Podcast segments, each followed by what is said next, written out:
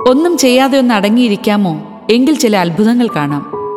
സച്ചിൻ ഷാജി എഴുതുന്നു നീ ഒന്നും ചെയ്യണ്ട ഞാൻ ചെയ്തോളാം. എടാ നിന്നെ ഞാൻ വിളിച്ചതേ ഇതിനാണ്.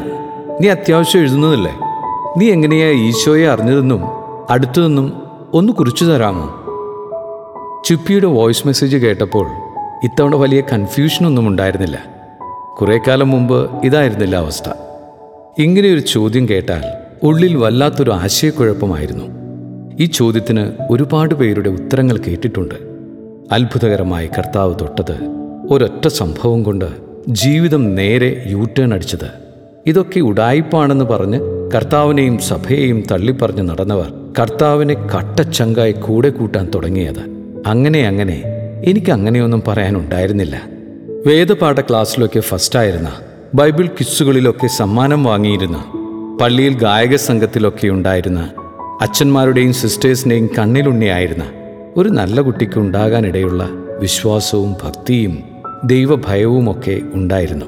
എന്നാൽ ഗായക സംഘത്തോടൊപ്പമല്ലാതെ എങ്ങാനും കുർബാനയിൽ പങ്കെടുക്കേണ്ടി വന്നാൽ എന്തു കാര്യം ചിന്തിച്ചു നിന്നാലാണ് ഈ ഒന്നര മണിക്കൂർ ഒന്ന് പെട്ടെന്ന് തീരുകയെന്ന് ഉള്ളിന്റെ ഉള്ളിൽ ഗവേഷണം നടത്തിയിരുന്ന ഈ ജപമാലയൊക്കെ ഒന്ന് വെട്ടിക്കുറച്ചുകൂടെ എന്ന് ചിന്തിച്ചിരുന്ന ഒരു സാധാരണ ടീനേജർ. പാലാ സെന്റ് ജോസഫ് കോളേജിൽ ബി എ എക്കണോമിക്സ് പഠിക്കാൻ ചേർന്നപ്പോഴാണ് മുൻപ് പറഞ്ഞു കേട്ടിട്ട് മാത്രമുള്ള ജീസസ് യൂത്ത് മൂവ്മെന്റിനെ അടുത്തറിയുന്നത്. ഒരു ബോയ്സ് കോളേജിൽ ഇത്രയധികം ചേട്ടന്മാർ ഈശോയുടെ പേരിൽ ഒന്നിച്ചുകൂടുന്നത്. അതിലുപരി ഈ പ്രായത്തിലുള്ള ചേട്ടന്മാരൊക്കെ ചിരിച്ച് സന്തോഷിച്ച് അത്രമേൽ നിഷ്കളങ്കമായി പ്രാർത്ഥിക്കുന്നത് എന്നെ ആകർഷിച്ചിരുന്നു. ക്ലാസ് തുടങ്ങി അധികം കഴിയും മുമ്പേ പല കാരണങ്ങളാൽ കോളേജും ഹോസ്റ്റലും കോഴ്സുമൊക്കെ ഞാൻ വെറുത്തു തുടങ്ങിയിരുന്നു. കോഴ്സ് നിർത്തുന്നതിനെക്കുറിച്ച് വരെ ചിന്തിച്ച സമയമുണ്ടായിരുന്നു. എന്നാൽ ഓരോ പ്രെയർ മീറ്റിംഗ് കഴിയുമ്പോഴും കേവലം ഒരു ബോധ്യമോ അറിവോ മാത്രമായിരുന്ന യേശു ഒരു വ്യക്തിയായി എന്റെ ജീവിതത്തിൽ കൂടെ വരുന്നതും ഇടപെടുന്നതും അനുഭവിക്കാൻ തുടങ്ങി. എങ്ങനെയെന്ന് ചോദിച്ചാൽ എടുത്തു പറയാൻ ഒരു ടേണിംഗ് പോയിന്റോ സംഭവമോ ഒന്നുമില്ല. പക്ഷെ പരിശുദ്ധ കുർബാന എന്ന ഒന്നര മണിക്കൂർ നീണ്ട പരിപാടി ഒരനുഭവമാകാൻ തുടങ്ങി. കിസ്സുകൾക്കു വേണ്ടി ഞാൻ വായിച്ചിരുന്ന ബൈബിളിലെ വാക്കുകൾക്ക് ജീവനുണ്ടെന്ന് മനസ്സിലായി തുടങ്ങി. ഒരു സംഭവം ഓർക്കുന്നു. പ്രസംഗ മത്സരത്തോടുള്ള താല്പര്യം കൊണ്ടായിരുന്നു കാസർഗോഡ് നിന്ന് പാലായിലെത്തിയത്. എന്നാൽ കോളേജ് തലത്തിൽ പോലും ഒരു മത്സരത്തിൽ വിജയിക്കാൻ കഴിഞ്ഞിരുന്നില്ല. അങ്ങനെയിരിക്കെ ഒരു ഡിബേറ്റ് കോമ്പറ്റീഷന് ഒരു സുഹൃത്തിനോടൊപ്പം പോകാൻ അവസരം കിട്ടി. കുറേയൊക്കെ ഒരുങ്ങി ഹോസ്റ്റലിലെത്തി. അവിടെ വൈകിട്ട് ആറര കഴിഞ്ഞാൽ സ്വന്തം മുറിയിൽ നിന്ന് പുറത്തിറങ്ങാനോ സ്വന്തം മുറിയിലിരുന്ന് പോലും സംസാരിക്കാനോ കഴിയില്ല. രാത്രി എട്ടേ മുക്കാൽ കഴിഞ്ഞാൽ ഇത് കുറെ കൂടി കർശനമാകും. വൈകിയാണ് മത്സരം ഇംഗ്ലീഷിലാണെന്ന് അറിയുന്നത് ഇംഗ്ലീഷ് മൂന്ന് മിനിറ്റ് മര്യാദയ്ക്ക് സംസാരിച്ചിട്ടില്ലാത്ത യാതൊരു ആത്മവിശ്വാസവുമില്ലാത്ത ഞാനാണ് നാളെ ഇംഗ്ലീഷിൽ വാദപ്രതിവാദം നടത്തേണ്ടത്. എന്നാൽ മത്സരം ഒഴിവാക്കാനും പറ്റില്ല. കയ്യിൽ ഫോണില്ല. ആരോടും സംസാരിക്കാൻ പറ്റില്ല. ഈ ലോകത്തുള്ള ആർക്കും എന്നെ സഹായിക്കാൻ പറ്റില്ല. ആരെന്നെ സഹായിക്കും എന്ന് നെടുവേർപ്പെട്ടിരിക്കുന്ന അവസ്ഥ. പെട്ടെന്ന് അടുത്തിടെ വായിച്ച സങ്കീർത്തന ഭാഗം ഓർമ്മ വന്നു. പർവതങ്ങളിലേക്ക് ഞാൻ കണ്ണുകളുയർത്തുന്നു എനിക്ക് സഹായം എവിടെ നിന്ന് വരും? എനിക്ക് സഹായം കർത്താവിൽ നിന്ന് വരുന്നു. ആകാശവും ഭൂമിയും സൃഷ്ടിച്ച കർത്താവിൽ നിന്ന്.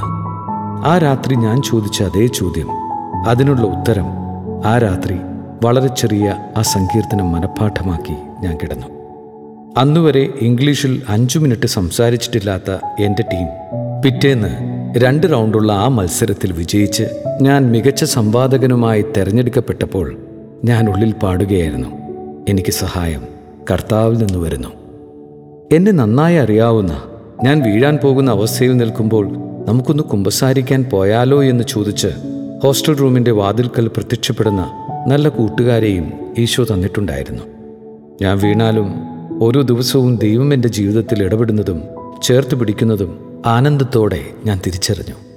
വചനത്തോടും പരിശുദ്ധ കുർബാനയോടും സ്നേഹം കൂടി വരുന്നുണ്ടായിരുന്നെങ്കിലും വ്യക്തിപരമായ പ്രാർത്ഥനയെക്കുറിച്ചുള്ള ബോധ്യങ്ങളാണ് എന്നെ കുറെ കൂടി മാറ്റിമറിച്ചത്. മൂവ്മെന്റിൽ വന്ന കാലം തൊട്ടേ പേഴ്സണൽ പ്രെയർ എന്ന് കേൾക്കുന്നതാണ്. കിടക്കാൻ നേരത്ത് ഈശോയോട് കുറേ കാര്യങ്ങളൊക്കെ പറഞ്ഞിട്ട് ഉറങ്ങാൻ കിടക്കുന്നതും ചാപ്പലിൽ പരിശുദ്ധ കുർബാനയോ രാത്രി പ്രാർത്ഥനയോ കഴിഞ്ഞ് പത്തു മിനിറ്റ് പ്രാർത്ഥിക്കുന്നതും മാത്രമായിരുന്നു എന്റെ ചിന്തയിൽ വ്യക്തിപരമായ പ്രാർത്ഥന. പ്രാർത്ഥനയെന്നാൽ നമ്മൾ എന്തൊക്കെയോ ചെയ്യുന്നതും പറയുന്നതും മാത്രമെന്നായിരുന്നു വിചാരം.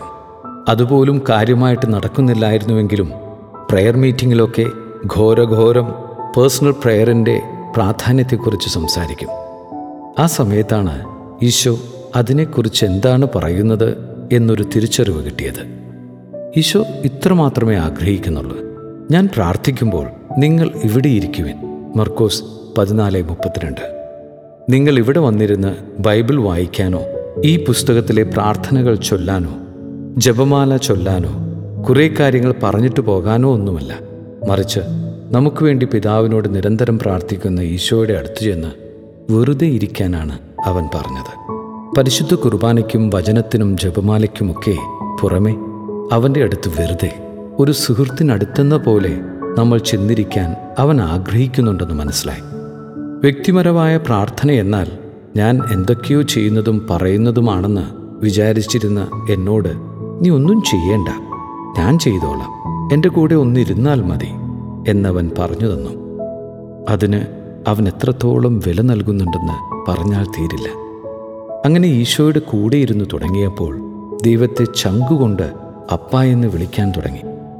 എനിക്കൊന്നും കാണാൻ വയ്യെങ്കിലും ഇന്ദ്രിയങ്ങൾ കൊണ്ട് ഒന്നും അനുഭവിക്കുന്നില്ലെങ്കിലും അവന്റെ കൂടെ വെറുതെ ഇരുന്നിട്ട് കണ്ണടയ്ക്കുമ്പോൾ എന്റെ മുൻപിലിരുന്ന് അവൻ എന്നെ നോക്കി ചിരിക്കുന്നത് അനുഭവിക്കാൻ തുടങ്ങി.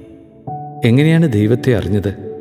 അടുത്തത് എന്നിങ്ങനെ ചോദിച്ചാൽ ഒറ്റ ഉത്തരമേയുള്ളൂ ഞാൻ അടുക്കുന്നതല്ല അവൻ അടുപ്പിച്ചുകൊണ്ടേയിരിക്കുകയാണ്. ഓരോ നിമിഷവും എല്ലാ വിധത്തിലും അവനെ അറിഞ്ഞുകൊണ്ടേയിരിക്കുകയാണ്.